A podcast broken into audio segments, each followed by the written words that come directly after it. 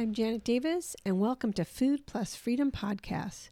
Today is January 23rd, 2024. Happy Tuesday. This is episode 15. What's your power outage IQ?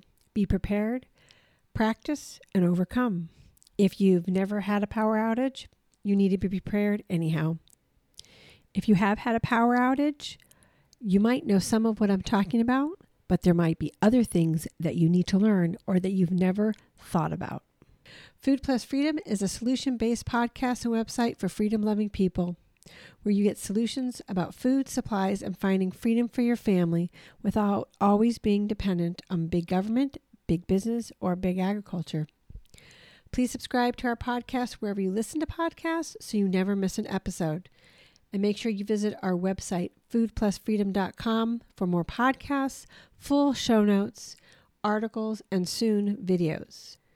Sign up for our free newsletter, which will come to your inbox every Tuesday. Social media. We're on Twitter and Truth Social at Food Plus Freedom. Rumble is where the videos will be soon. Podbean, foodplusfreedom.podbean.com, and Telegram, food underscore plus underscore freedom. Make sure you wait until the end of the show. We're going to talk about PLU codes and everything you need to know about it. Now, on with the show.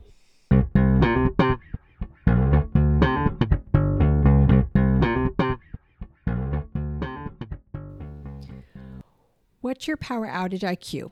Are you prepared? Do you practice? If so, you'll overcome.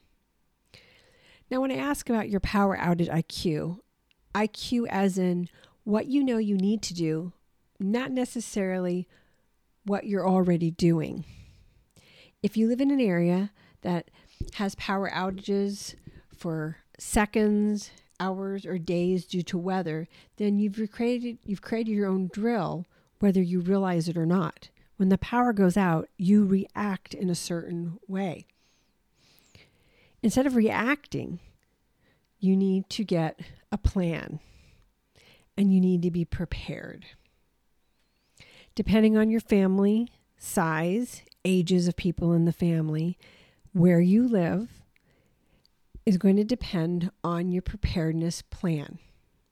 When we lose power in the middle of June, we aren't concerned with warm because it doesn't get that hot yet. But we are concerned with things like our animals and keeping frozen things frozen. We also watch to see if it's raining because that could help us with the animals and the watering. When we lose power in freezing cold weather, we aren't concerned about our food going bad because we can throw it out into the snowbank if we needed to. We're more concerned about staying warm, making sure that we have light and heat and food. So you need to be prepared depending on your own situation. So, how do you prepare for a power outage? As I said, that depends, but I want to start with safety first. When the power goes out, make sure you know where everyone in your household is or a main area that you need to meet. It doesn't matter if you have a five year old or a 15 year old or a 55 year old. Everyone needs to physically be in the same place as soon as the power goes out for safety. If you need to go get your kid and drag them down to that area, that is what you need to do. If you need to go convince grandpa, who's 84, to come down into the right area, that's what you need to do so that you can physically head count where people are and they need to stay there until you're ready to disperse because it's safe, the power's gone on, or, you know, it's off and everything's cool so everybody can do their own thing. You also need a plan on how to get everybody home who's not at home. Are they at work? Are they at a friend's house? Are they at school? Are they down the road? How is everyone going to get home? Is it safe for people to walk home? Is it safe for someone to drive and go get them? Are they safer where they are until you can get to them? These are all things that you need to think about and plan for before it happens. Now that you have your people plan, you need to know how your house works. without electricity. You need to check everything. If you have other power sources like gas, propane, oil, check with your service providers on what to do if the power goes out, how to be safe, and if there's any type of safety issues that you must do in case of an electric power outage. Make sure you locate your breaker box. Make sure there is nothing in front of your breaker box and that you can see if it's dark when you go to your breaker box. Like keep a flashlight there. You want to make sure you know where any other on or off switches, main switches to your house, like your main electric line, gas, propane, etc. In case you have to turn something off for the entire house, you know where they are. Because When the power goes out, what is the first thing everybody does? You look out your windows to see if your neighbors have power or not. Depending on where you live, you could be out of power and your neighbor could have power because they're on different transformers of the electric grid.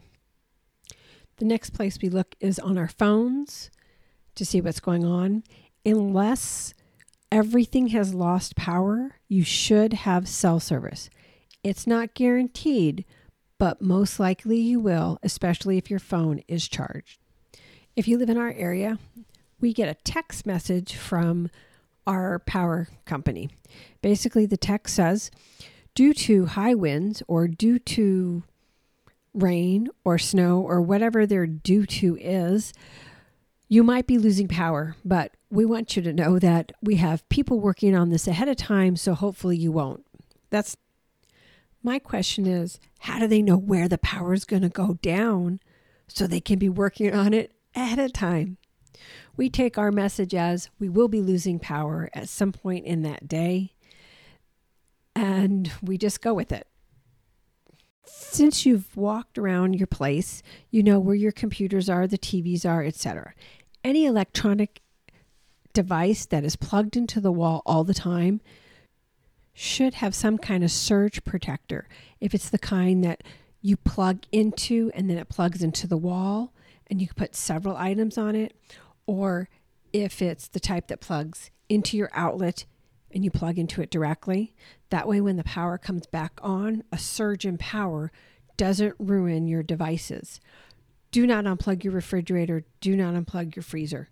These should always be on some type of surge protector.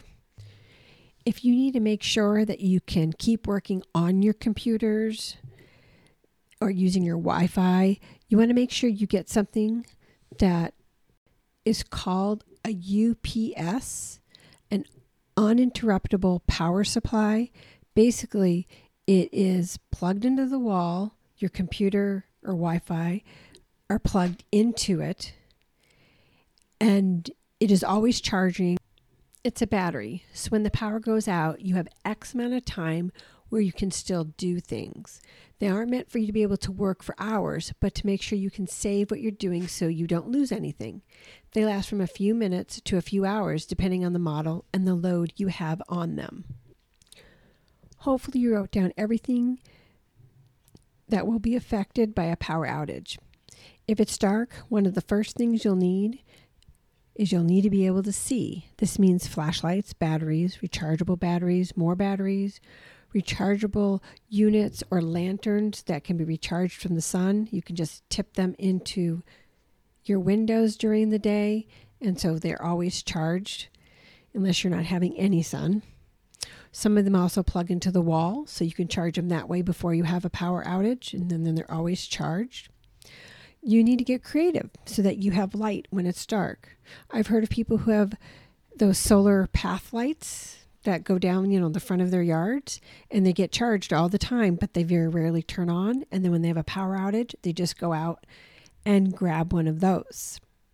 You might want to start thinking about things like possibly a generator. But when you're using a generator, you also have to have a means for storing the generator and storing either diesel or gasoline.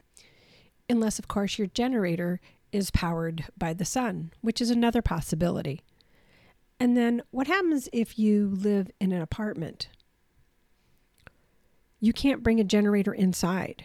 You can bring a solar powered generator, but then you have to have enough sun. There's just a lot of things to think about when you're planning for a power outage, especially when you don't know how long it's going to be. Again, you must look at your situation and where you live. So go through your house, check everything that has to do with electricity, figure out all the supplies you need to get, get those supplies into one area so that when the power goes out, everybody knows how to get it. Make sure you know where everybody is and create your plan of what you're going to do when the power goes out. Now that you have all your supplies, or you think you do, you're going to practice. Where I live, practicing is easy. We just have to wait a few months and we're going to have a power outage. It's not that simple, but we get them under high winds. We get them in the winter, we get them in the summer.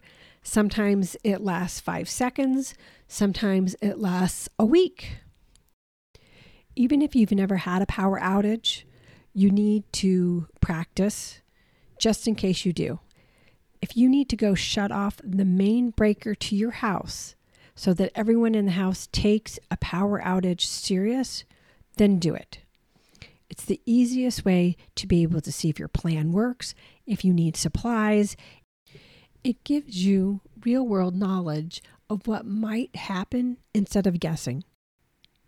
sure, it won't be exactly like a real power outage, but then no two power outages are the exact same either.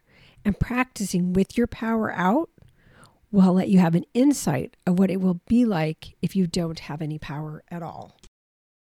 One thing I did not mention in your s- supplies make sure you have things for people to do. And I don't mean on their phones. Your phone is something that will stay charged, or one will stay charged for safety, not playing games unless you have unlimited generator power or solar or something else. You're going to want things like card games, coloring, books, games. If it's nice enough, go outside because not going back crazy is a safety issue as well. So now practice. Practice different scenarios. Make adjustments to the supplies you need.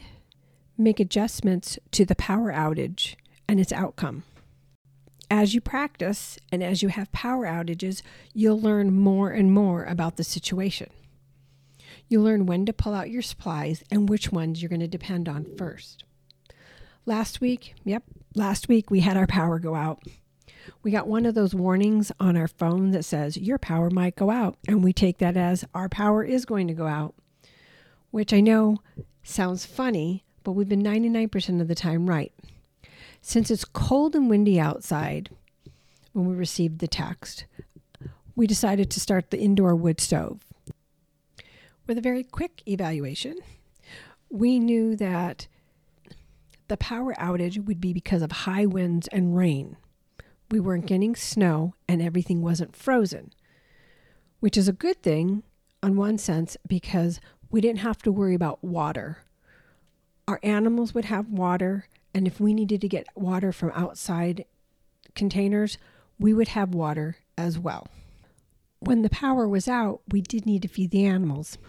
This meant headlamps, and of course, mine was missing, but we knew this because I hate wearing a headlamp. My husband wears his headlamp every single day. I, on the other hand, when it's dark and we go to the barn, I use my phone, then turn on the lights. But when there is no power, I can't do this. I grabbed one of our rechargeable lanterns, which is a pain in the rear to carry and feed animals. Yes, I've ordered a new headlamp. If nothing else, to sit in the drawer just in case the power goes out. Once we were finished with chores in the barn, we went to the house to wait out the power outage and wondered how long it would last. Our lights are inside a kitchen cupboard, so we quickly could grab them. I like our oil lamp for light in the main area so we don't have to worry about batteries. If the power is going to stay out through the night, we would bring out the generator in the morning to run the water, pump, and freezers if they needed it. We weren't concerned with immediate food because we'd already eaten dinner and there was plenty in the cupboards we could grab. I did need to take out a couple gallons of water for us to wash up and for drinking if needed. And we did get the famous empty bucket of water by the toilet just in case. This water came from a water collection container outside. Then we sat down to read a magazine, and to be honest, I was slightly bummed when the power came back on several hours later. There is something about the quietness of enjoying the moment without all the outside noise coming in. So you have your plan, you've practiced it, you're tweaking it, and you should be able to overcome whatever that power outage is. A few things you need to think about. If you are in hot weather, you need to know when it's too hot for you to stay and have a place to go. You need to know in cold weather if it gets too cold where you need to go if you can't stay. Everything has to revolve around that safety issue. Supply list. I'm always asked about supply lists. And if you look online, there's supply lists everywhere. My rule of thumb that I tell people is make sure you have what you need for weather heat or cold, extra blankets, um, an indoor heater, a propane heater. Do not bring your barbecue in the house to heat anything. That's that's just that's really dangerous disaster could happen very easily for that. Um, if it's very hot, can you open windows at certain times so you have a draft and keep the shades down so you're not getting the direct sun? You need to have water, filter bottles to filter out water if you have a source. If it's rain, you collect water, um, and food. And if you have animals, you need to think about the food and water for them if you have babies, you need to think about diapers. Um, so you need to think about whatever you do every single day that you're doing with comfort, you need to break it down and have that same level of comfort manually. Now, no, you're not going to be able to turn on the TV if you're one of those TV people or get on your computer. I'm talking about safety comfort food, water, shelter, health and things to do so you don't go bat crazy. We have additional articles on power outage available on our website, foodplusfreedom.com. Well, I hope this has helped a little bit to get ready for your next power outage. And I pray that you actually don't ever have one, but you will be prepared because being prepared is knowledge, and knowledge is something that nobody can ever take away. Remember, homesteading is a piece of mind, not a piece of land, and everyone can do it. This is Janet Davis from Food Plus Freedom. Thank you for listening. Please subscribe to our podcast and newsletter and hang tight for the quick tip of the show on PLU codes. PLU code. Do you know what that is?